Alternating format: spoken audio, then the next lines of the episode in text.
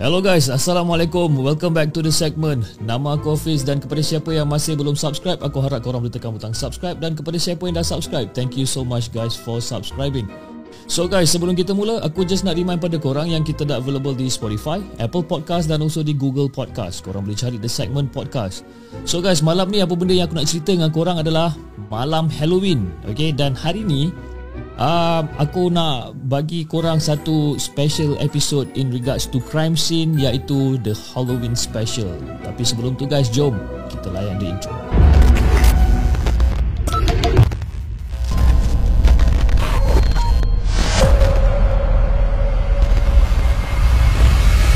So guys, Halloween biasanya dia adalah orang kata sinonim dengan seram dan juga horror. Okey, dan kebanyakannya di negara-negara luar ada banyak cara yang orang celebrate Halloween ni. Okey, ada yang pergi rumah hantu, ada yang main cosplay, berpakaian macam apa orang punya favorite movie actor, movie actress, you know. Uh, dan also bawa watak antagonis kegemaran dia orang kan. Dan uh, ada juga yang banyak pilih uh, Ada juga yang memilih untuk stay je kat rumah And tonton ataupun tengok Tengok movie, tengok Netflix, cerita-cerita seram dan sebagainya lah. Jadi basically you know Halloween ni uh, memang orang kata Satu sambutan uh, Untuk celebrate apa-apa saja yang macam uh, Mengerikan lah lebih kurang Macam benda-benda pasal hantu ni lah kan? So aku nak tanya pada korang You know Mungkin kepada orang yang bukan beragama Islam Korang ada sambut mana-mana uh, sambutan Halloween tak? Eh? Korang komen dekat bawah. Okay guys, tapi uh, bagi setengah orang, you know, uh, malam Halloween ni, uh, kengerian malam Halloween ni memang orang kata uh, benda-benda yang agak ngeri ataupun agak scary, okay? Pada malam Halloween tu, ada pembunuhan yang berlaku. So, korang boleh bayangkan tak macam-macam jenis pembunuhan daripada kejadian yang rambang dan tak masuk akal sampailah pembunuhan yang berlandaskan nafsu. So guys, malam ni kita kupas satu persatu bila All Hallows Eve bertukar menjadi malam yang membawa kematian.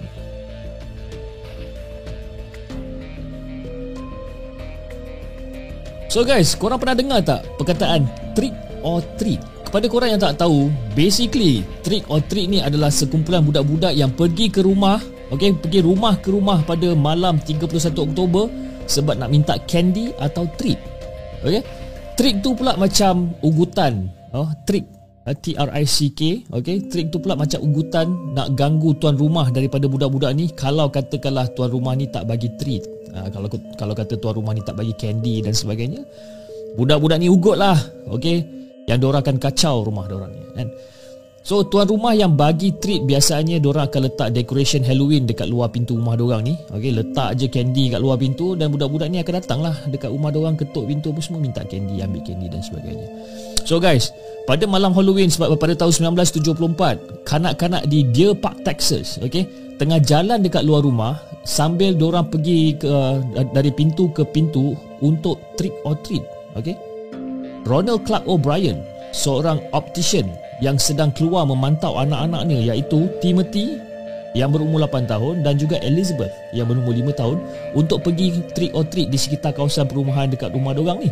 Jadi Jim Gates, okay, Jim Gates dan anak lelaki dia pun joinlah keluarga si O'Brien ni untuk keluar pergi trick and treat. Okay? Salah satu daripada rumah yang diorang pergi tu, rumah tu tutup lah lampu kira rumah tu gelap je. Tapi budak-budak ni ketuk juga pintu tu. Ketuk punya ketuk punya ketuk, tak ada orang jawab.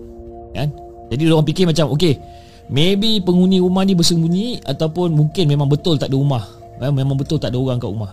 So bila orang dah ketuk pintu bilik uh, pintu pintu rumah ni berbanyak kali dah tekan bel dan sebagainya tak ada orang menyaut tak ada orang jawab orang pun give up. So lepas ni lepas tu budak-budak ni pun beralih lah pergi ke rumah lain pula. Diikuti dengan Jim dengan anak dia lah. Okay? So basically O'Brien Okay, O'Brien ni dia tertinggal dekat belakang. Okay, dia tertinggal kat belakang daripada kumpulan tu sendiri. So budak-budak ni semua dah gerak dengan family family Jim ni semua dah gerak. Si O'Brien ni tertinggal kat belakang. Lambatlah, kan? So bila si O'Brien try untuk catch up dengan orang, O'Brien kata ada satu berita baik dengan orang ni. Dia kata uh, dia kata dia, dia kata macam, "Hey guys, I got good news for you guys." Ya.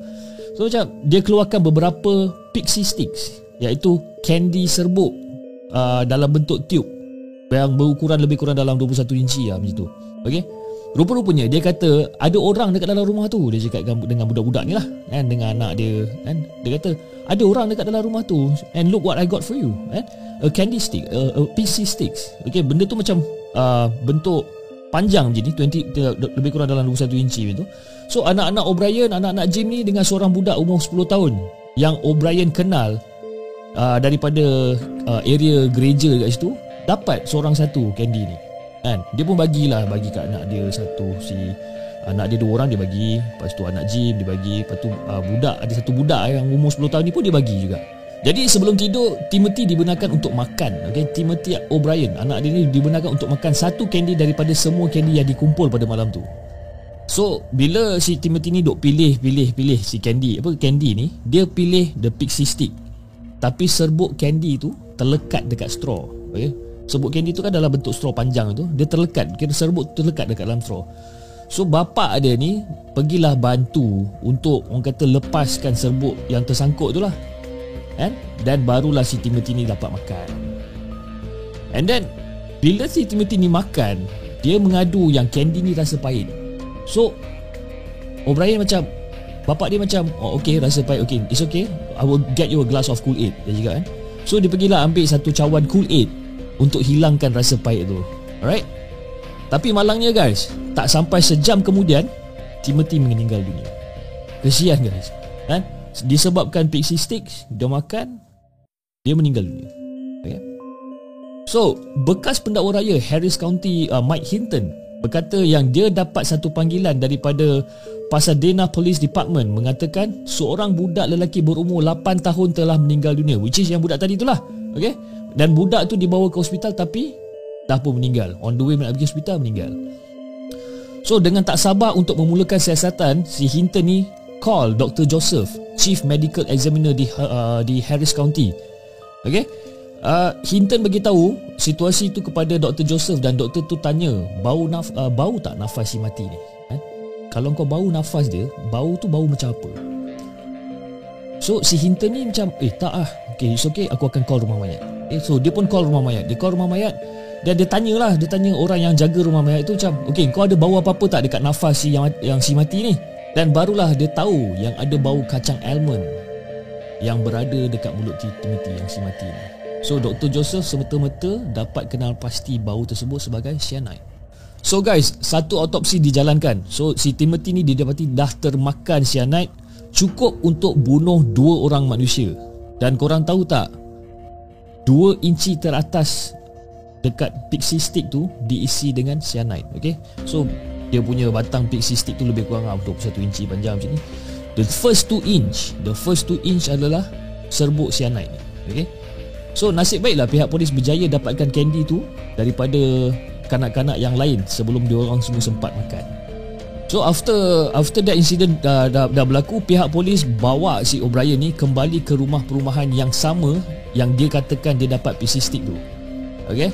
Tapi guys, O'Brien tak dapat nak tunjuk rumah yang mana satu. Macam-macam alasan lah dia bagi kan. Kata ni dia tak nampak muka orang yang bagi candy tu lah. Ha? Orang tu just muncul kat depan pintu yang bagi candy. Basically dia tak dapat nak bagi tahu. Kan?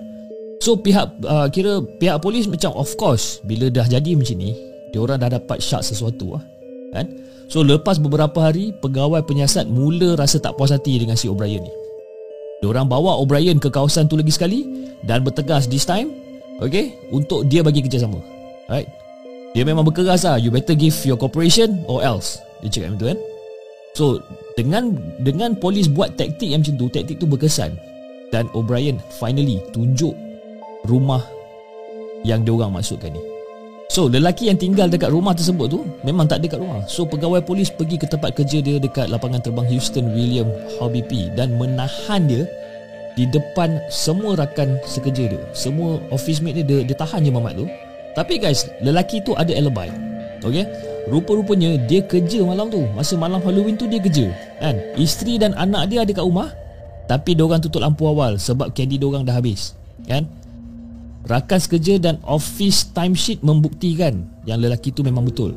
Memang dia bercakap benar. Jadi pengawal penyiasat ni dapat tahu yang O'Brien ada mengambil polisi insurans bagi kedua-dua anaknya sebanyak 10,000 USD setiap seorang pada Januari tahun tu juga. dan 20,000 USD setiap bulan sebelum Halloween. Okey. Jadi pasukan penyiasat dah tahu yang O'Brien berhutang sebanyak 100,000 USD. So bila diorang dapat tahu yang O'Brien ada kontak pihak insurans untuk tanya pasal payout jam 9 pagi selepas kematian Timothy, memang jelas itu adalah motif si O'Brien ni. Jadi berbekalkan waran tangkap penjarian di rumah O'Brien berjaya menemukan sebilah gunting yang masih ada sisa plastik yang sama dijumpai pada candy yang dicemari cyanide. Jadi O'Brien ditangkap dan dia ditahan untuk disoal siasat. Jadi rupa-rupanya si O'Brien ni you know, ada datang dekat uh, college community dan tanya dekat profesor macam-macam soalan. Profesor yang dekat college community tu dia tanya macam-macam soalan. Kan? Dia tanya dia tanya macam okey mana satu yang lebih fatal? Cyanide lebih fatal ataupun racun lain yang lebih fatal kan? Jadi guys, Kenapa orang nak tanya soalan-soalan macam ni dekat profesor? Apa satu which one yang more fatal? Kan cyanide lagi teruk ataupun racun lain yang lagi teruk kan? Eh seorang lagi saksi yang kerja dengan syarikat bahan kimia di Houston bagi tahu kat polis yang ada seorang lelaki datang untuk beli cyanide tapi pergi lepas dibagi tahu kuantiti paling sikit yang boleh dibeli adalah 5 pound iaitu 2.27 kilo. Itu kuantiti yang paling sikit kan? Padahal mamat tu nak pakai kecil je Nak pakai sikit je Tapi dia kena beli sampai 2.27 kilo So obviously dia tak nak beli lah Banyak sangat kan Nak buat apa So basically Saksi tu kata Dia tak dapat nak kenal pasti Si O'Brien ni siapa kan? Tapi dia ingat Yang pelanggan dia tu Pakai uh, Smoke warna beige atau biru Dan nak dijadikan cerita Itu adalah uniform yang O'Brien pakai Sebagai optician. Ah, tapi guys, benda ni jadi beberapa tahun sebelum adanya DNA testing dan contactless debit card. Polis tak dapat nak sahkan you know pixie stick tu diberi oleh O'Brien atau buktikan bahawa dia ada membeli sebarang cyanide okey so O'Brien kekal uh, dengan dia punya statement mengatakan dia tak salah so O'Brien mengaku tak bersalah dan pasukan peguam bela menyalahkan Candy yang diberi secara rambang oleh seseorang yang tak dikenali ha? tapi kawan-kawan dan rakan-rakan sekerja memberi keterangan menentang Ronald yang kini digelar sebagai The Candyman. Dan pada 3 Jun 1975, juri hanya mengambil masa lebih kurang dalam uh, 46 minit untuk mencapai keputusan bersalah bagi satu tuduhan capital murder dan empat tuduhan percubaan membunuh. Jadi aku aku just nak terang kepada korang ya. Kepada yang korang tak tahu capital murder ni apa benda sebenarnya. Capital murder ni adalah seperti membunuh pegawai polis atau bomber semasa diorang tengah menjalankan tugas. Okey, membunuh seseorang semasa melakukan jenayah lain seperti rogol, penculikan, no? dan termasuk membunuh kanak-kanak. So this is capital murder. Okay. Alright, so sejam kemudian mahkamah memutuskan untuk menghukum O'Brien melalui kerusi elektrik. Gila guys. Kerusi elektrik, jangan main-main. Ha? So guys, macam biasa, O'Brien merayu-rayu, you know, merayu-rayu uh, selama hampir satu dekad sehinggalah 31 Mac 1984.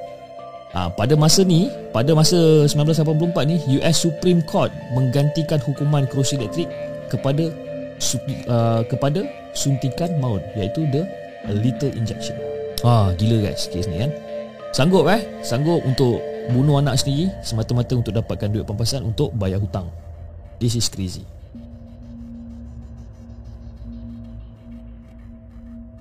Okey, pada 31 Oktober 1981 guys, seorang uh, rahib Katolik yang bernama Sister Tiada Benz telah dirogol dengan kejam dan dibunuh di San Francisco Convent di Amarillo, Texas.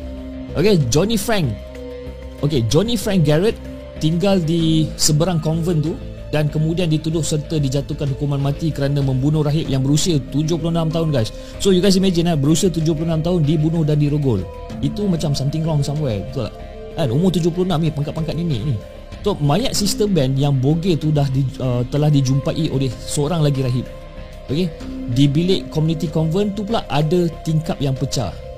Jadi si rahib-rahib ni pun semua call polis. Dia orang dapat cari bukti macam pisau dekat bawah katil, sister Benz punya cadar, cap jari dekat pilah pisau, headboard katil dan banyak lagi macam-macam bukti yang dia orang jumpa lah ya. Tempat tu kira macam bukti tu tak disorokkan dengan betul. Jadi lepas tu autopsi reveal luka tikaman, lebam kat kepala dan cedera teruk kat leher. Okey, dia orang buat auto, uh, autopsi untuk untuk reveal this particular information. So basically ahli patologi simpulkan yang punca kematian adalah daripada kesan cekikan kat leher dan tambahan pula pendarahan dalaman dan trauma dalaman menunjukkan kesan rogol. So guys, after siasatan semua dah dibuat, Johnny Frank Garrett pun ditangkap pada 9 November 1981. Okey, time dekat mahkamah, pihak pendakwa raya kata Garrett dah rogol dan lepas tu cekik sister Ben sampai mati. Okey. Garrett macam biasa Garrett mengaku tak bersalah. Tapi dia didapati bersalah kemudian dan dijatuhkan hukuman mati. Garrett diletakkan dalam senarai death row di Texas LI Unit Prison. Okey. Garrett sepatutnya di, dihukum mati pada 6 Januari 1992 Tapi atas permintaan Pop John Paul II Governor Ann Richards beri beri penangguhan dekat dia ni okay? Tapi korang nak tahu tak Rupa-rupanya Pihak Texas Board of Pardon and Paroles Undi 17-0 okay? Undian dia 17-0 So that Garrett Mamat ni tetap terima hukuman mati Dan bukan penjara seumur hidup yang macam Pope tadi tu minta. Okay? So, pada 11 Februari 1992, masa tu si Garrett ni umur 28 tahun. Okay? Johnny Frank Garrett dihukum dengan lethal injection iaitu dia apa yang suntingan maut tadi. And sebelum dia menjalankan hukuman mati dia, dia berikan satu the last meal ataupun makanan terakhir. Okay? Dan makanan terakhir dia kau tahu kau tahu apa benda tak? Ice cream. And dia ada sampaikan satu pesanan okey masa dia tengah nak makan aiskrim tu aku nak berterima kasih dekat keluarga aku ya sebab sayang aku jaga aku sampailah sekarang yang selebihnya you guys can kiss my ass kau hajar tak Muhammad ni kan so banyak speculation lah pasal sama ada Garrett ni betul-betul bersalah atau tak you know sebab uh, kata seorang pakar kesihatan mental si Garrett ni bukan je cacat dari segi mental dia siap ada kerosakan otak yang serius dan dia ada sejarah penderaan dan pengabaian yang kronik. Garrett kononnya pernah dirogol, dipukul dan dipaksa buat aksi seksual untuk filem porno oleh bapa tiri dia. kan? Jadi keluarga Garrett pula dah biasakan dia dengan dadah dan alkohol sejak dia berusia lebih kurang dalam what 9 10 tahun macam tu. And Garrett pernah terdedah dengan pain Tina. Tina Chat tu kau tahu kan? Tina Chat tu dia pernah terdedah dengan benda tu dan bahan tu jugalah yang telah merosakkan dia punya otak. Kan? Jadi guys, now this is the twist, okay? Pada tahun 2004, ada satu bukti DNA menunjukkan yang Paris Ruda, okay? Paris Ruda ada kaitan dengan pembunuhan Sister Banks. So guys, so guys ada satu karakter baru bernama Ruda, okay? And dia mengaku bersalah atas kes rogol dan bunuh Nar Box Johnson Okay And benda tu berlaku beberapa bulan sebelum kes Sister Banks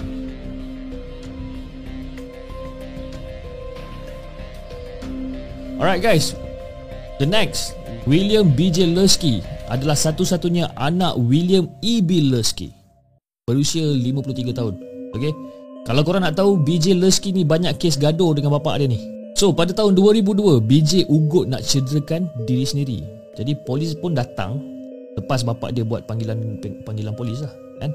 Tapi macam biasa bila polis dah sampai, you know, BJ ni serang polis time dia orang sampai dan dia dituduh di mahkamah Jovana sebab menyerang pegawai polis. So lepas tu guys pada tahun Oktober 2004, okay, BJ Lusky bergaduh dengan mak tiri dia pula, Susan Lusky yang berumur 46 tahun. Dua bulan lepas tu dia didakwa dengan tuduhan felonious assault and robbery sebab dia pukul Susan Lusky pakai cawan kopi dan curi kunci kereta dia.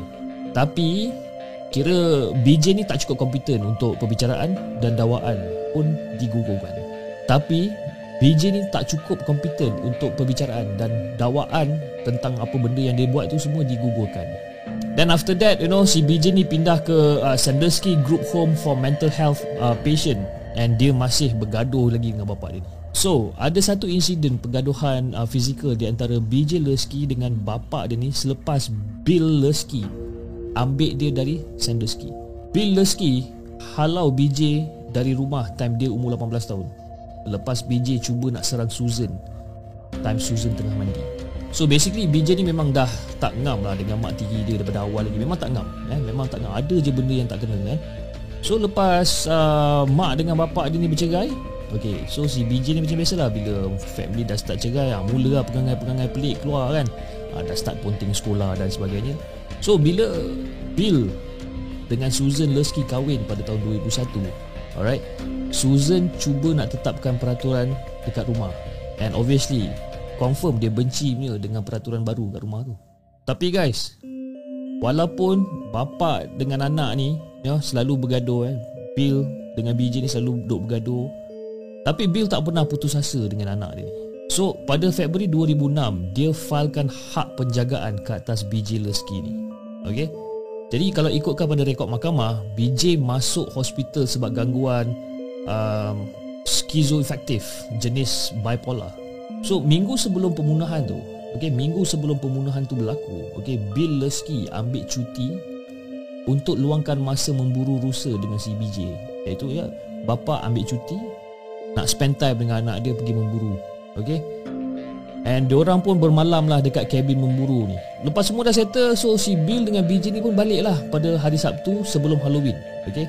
Diorang berkumpul untuk minum beer dengan kawan-kawan diorang Alright And ada satu karakter baru which is Derek Griffin. Derek Griffin ni adalah anak anak betul, anak betul kepada Susan yang berumur 23 tahun. Tapi anak Susan ni, si Derek ni, dia tak ikut sekali sebab dia dengan BJ ni memang tak ngam. So dia tak nak keluar dengan BJ ni untuk pergi minum bir ke lepak-lepak tak nak. Dia just tak nak ikut. So nak dijadikan cerita, si BJ ni pula dia jagang tidur dekat rumah bapak dia ni. And ialah sebab selalu bergaduh dengan ahli keluarga yang lain. Tapi aku rasa sebabkan Bill malam tu dia dah minum banyak sangat, dia tak dapat nak hantar BJ balik ke Sandusky. So on that particular night, BJ pun bermalam lah dekat rumah bapak dia ni. Tetapi pada pukul 6.30 pagi on the 31st of October, jiran dia orang, okay, jiran pada Lusky ni, uh, iaitu Michelle Grader dia cakap yang dia terdengar ada satu bunyi tembakan yang sangat kuat pada pukul 6.30 pagi ni. So nak dijadikan cerita, adik Derek ni, okay, adik Derek iaitu uh, nama dia uh, Devon, Devon Griffin. Balik ke rumah lebih kurang dalam pukul 9.30 pagi untuk tukar baju untuk pergi ke gereja. Okay, si, so bila dia balik, dia terserempak lah dengan si BJ ni. Ha, masa masa dia terserempak dengan BJ ni, uh, BJ ni adalah dekat dalam rumah dia terserempak. Tapi yang peliknya dengan BJ On this particular time Dia tegur Derek Tanya apa benda yang Devon buat And berapa lama yang Devon nak keluar Dan sebagainya. Macam-macam lah soalan yang tanya pasal si adik Derek ni kan. Si Derek dengan Devon ni macam layan je lah Sebab you know Devon perasan Yang BJ ni dia nampak macam lebih happy lebih bertenaga dan lebih banyak bercakap. Usually kebiasaannya si BJ ni tak macam tu. Dia pendiam On that particular day Dia happy Dia banyak bercakap. Something is wrong somewhere nak dijadikan cerita Si Devon pun dah tukar baju apa segala macam Dia pun gerak ah pergi gereja Pergi gereja buat dia punya prayer semayang apa semua kat situ. Lepas dah dah habis menyanyi semua dekat gereja Devon pun baliklah rumah no? By the time Devon sampai kat rumah Dia terus naik ke bilik Sebab Yalah dah tak ada benda nak buat Dia terus naik ke bilik dan dia nak main game. So masa tu lebih kurang dalam pukul 1.30 petang macam tu lah Tapi si Devon ni macam pelik Macam eh Kenapa aku balik this time? Rumah ni macam senyap sangat. Sunyi je Macam tak ada bunyi apa pun kan And usually on that particular time kan, Si Mak Devon ni iaitu Susan tu Usually dia dah bangun Dah kecoh-kecoh dekat ruangan dapur kan Dah bangun. Tapi on that particular day senyap. Tak ada bunyi apa-apa pun. Dan dia pun macam pelik Eh kat mana dia punya family members yang lain ni? Jadi si Devon ni turunlah ke master bedroom uh, Dan nampak mak dengan bapak tiri dia Iaitu yang si Bill tu tengah tidur. Oh macam Okay tengah tidur. Pelik juga sampai ke tengah hari korang tidur. Kan And yang yang buat dia lagi pelik Masa Devon anggap yang diorang tengah tidur Kepala diorang ni ditutupi oleh komputer yang berwarna merun. So dia macam oh, Okay, orang tidur. So si Devon ni cubalah untuk bangunkan mak dia ni. So dia pun jalan lah masuk bilik Pergi ke tepi katil mak dia ni. Dia nampak kaki kaki mak dia ni macam terjuntai terkeluar daripada selimut. So dia macam eh apa hal ni kan? So Devon sentuh beberapa kali lah kaki mak dia ni. Tapi macam tak respon. Dia macam eh bangun lah kan? Bangun bangun apa semua. Dia gerak-gerak-gerak kaki mak dia ni tak ada respon. So Devon macam tak puas hati lah macam eh apa hal ni kan? So dia pun start lah tarik selimut tu ke bawah sikit. Ah masa dia start tarik selimut ke bawah tu sikit lah yang dia nampak yang bantal Susan ni penuh dengan darah guys. Jadi masa tu dia macam tak panik lagi Dia macam Oh okay Today is 31st of October Halloween. Mungkin ini adalah prank. Kan? Mungkin benda ni adalah Halloween prank tapi lepas tu Dia dah start sedar Oh shit This is not a prank. Ini bukan prank.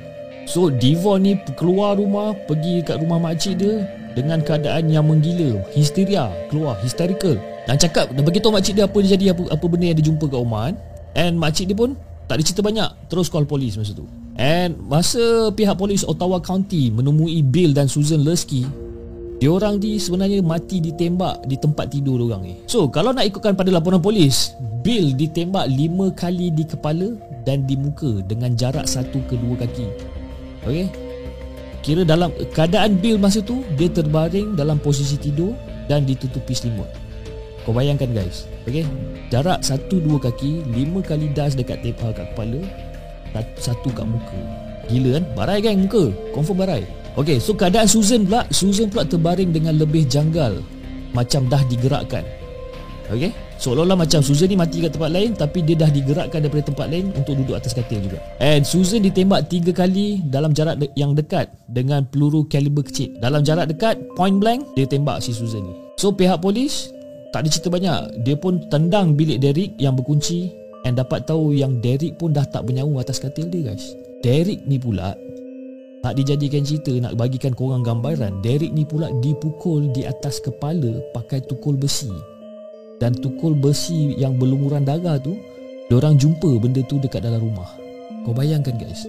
Pecah kepala budak tu Dia, dia, dia, dia, dia, dia, dia hentam dengan tukul besi.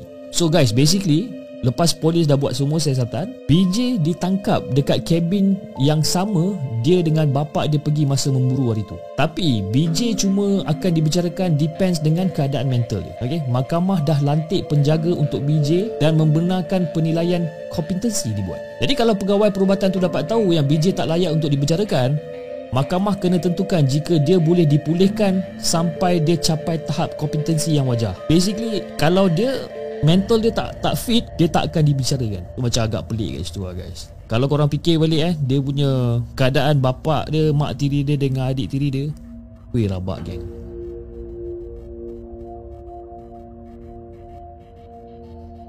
Kisah kali ni pula aku nak cerita pasal Lawrence Bittaker dan Roy Norris. Okay? dari lewat Jun 1979 Beat Taker dan Norris buat rancangan teliti diorang untuk merogol dan membunuh seramai mana yang mungkin. Apa punya gila punya plan guys. Okay? Diorang punya intention, okay? Diorang punya intention adalah untuk seksa mangsa menggunakan pelbagai perkakas rumah. And masa tu you know uh, the the newspaper, radio, the the media, oh the media menggelarkan diorang ni sebagai the toolbox killers. The toolbox killers.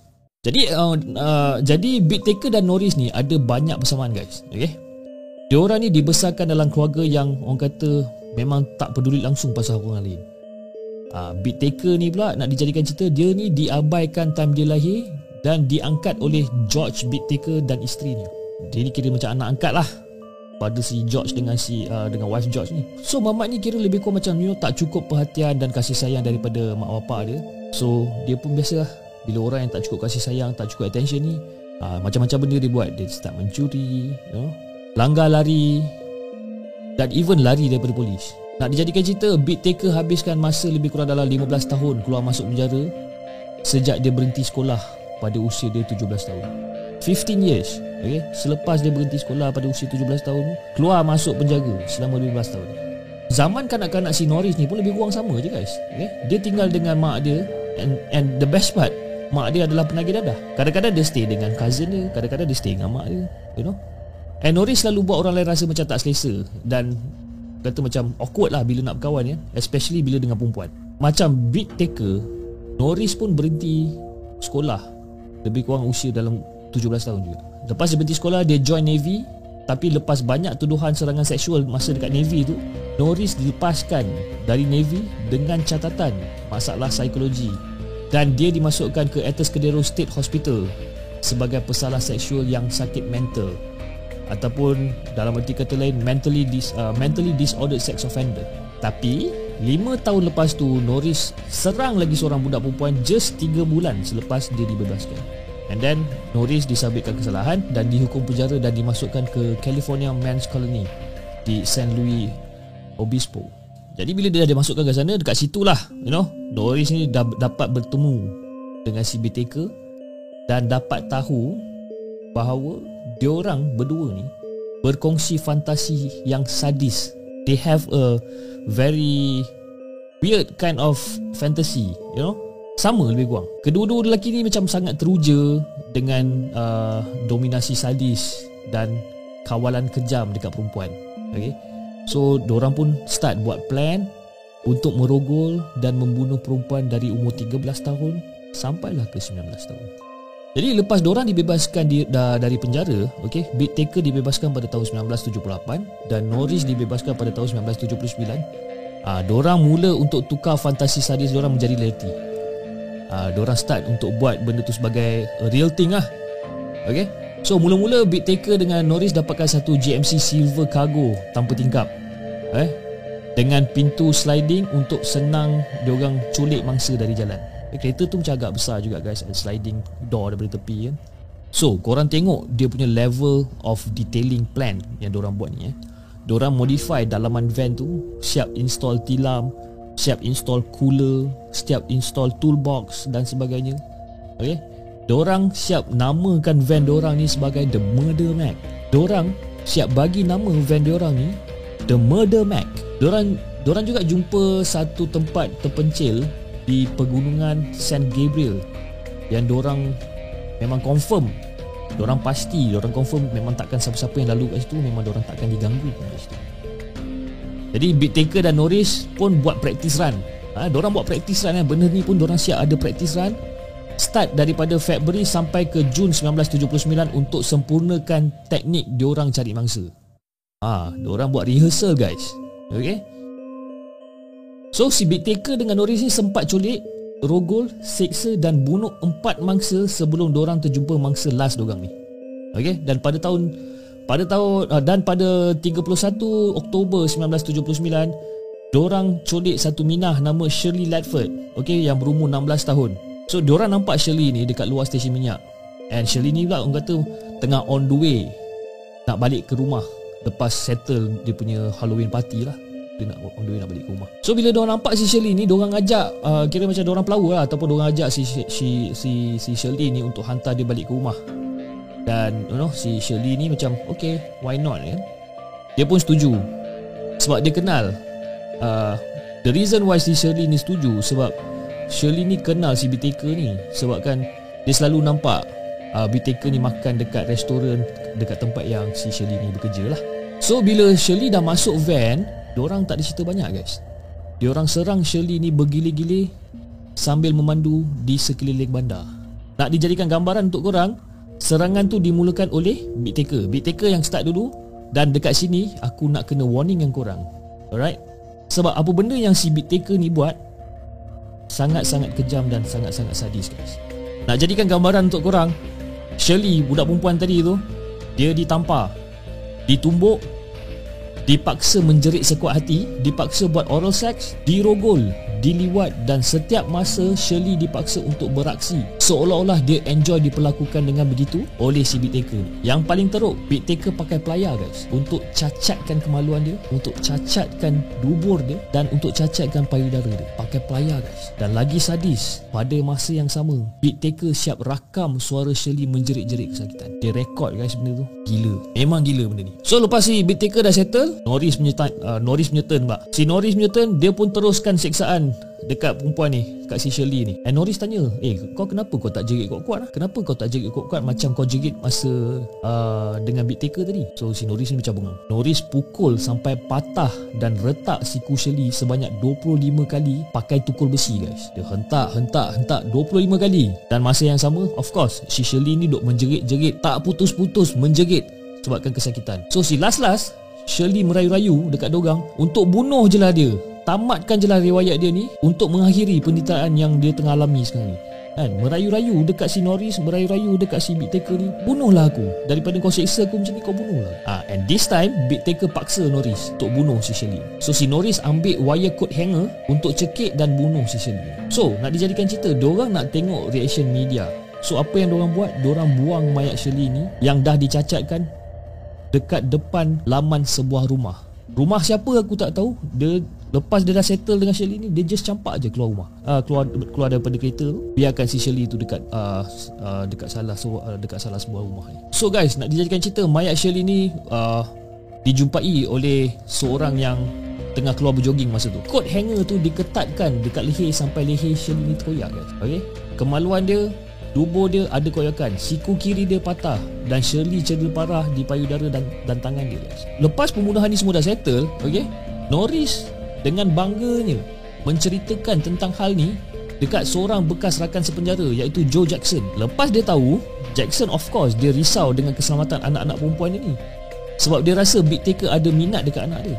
Ha, Jackson ada anak-anak perempuan. Norris dah bagi tahu, of course dia takut. Ah, ish. So si Jackson tak cerita banyak, dia pun bagi tahulah benda ni dekat dekat polis. Dan Jackson masa dia jumpa polis tu dia jumpa dengan polis yang bernama Paul Bingham. Okay, Paul Bingham Kemudian uh, dia orang kata dilantik sebagai ketua penyiasat bagi kes pembunuhan Shirley Ledford ni. Jadi pada tahun pada jadi pada 17 Februari 1981, Pete Taker didapati bersalah dengan 5 tuduhan bunuh, 5 tuduhan culik, 9 tuduhan rogol, 1 tuduhan konspirasi untuk melakukan jenayah.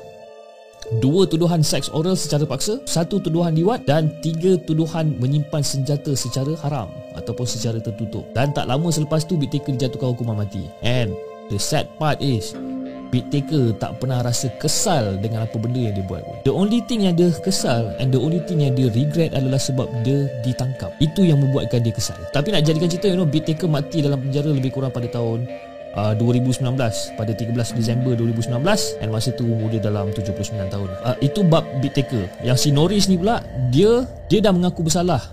Okay? Norris mengaku bersalah Dan dia dihukum penjara selama 45 tahun to life. Okay Maksudnya Norris tak perlu diberikan perul selepas 45 tahun. Dia tetap meringkuk dalam penjara seumur hidup. And Norris juga mati di penjara pada 24 Februari 2020 pada usia dia lebih kurang dalam 72 tahun. Tak lama guys kes ni baru tahun lepas. Dia baru mati tahun lepas lah. Eh, 24 Februari 2020. And uh, Paul uh, Paul Bingham Ketua penyiasat kes pembunuhan uh, Shirley Ledford membunuh diri pada 1987 di usia 39 tahun. Sebab apa dia bunuh diri? Sebab dia mengaku yang dia dihantui kes yang dilakukan oleh Big Taker dan Norris dalam suicide note yang ditinggalkan. Rakaman audio kaset yang Big Taker dan Norris buat time diorang rogol dan seksa Shirley masih dalam simpanan FBI Academy guys. Okay? Dan rakaman ini digunakan untuk hilangkan sensitivity agent FBI baru kepada realiti sebenar seksaan dan pembunuhan. Gila guys benda ni.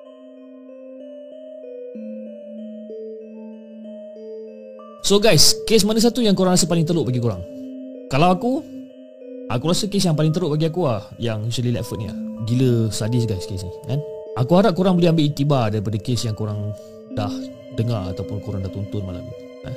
Apa-apa saranan ataupun cadangan Even komen pasal kes malam ni Korang boleh tulis kat ruangan komen Ataupun korang boleh join kat kita punya Discord channel Lagi senang, okay? And guys, korang yang bukan beragama Islam Yang menyambut Halloween Aku harap korang enjoy malam Halloween korang ni Until the next one, Assalamualaikum.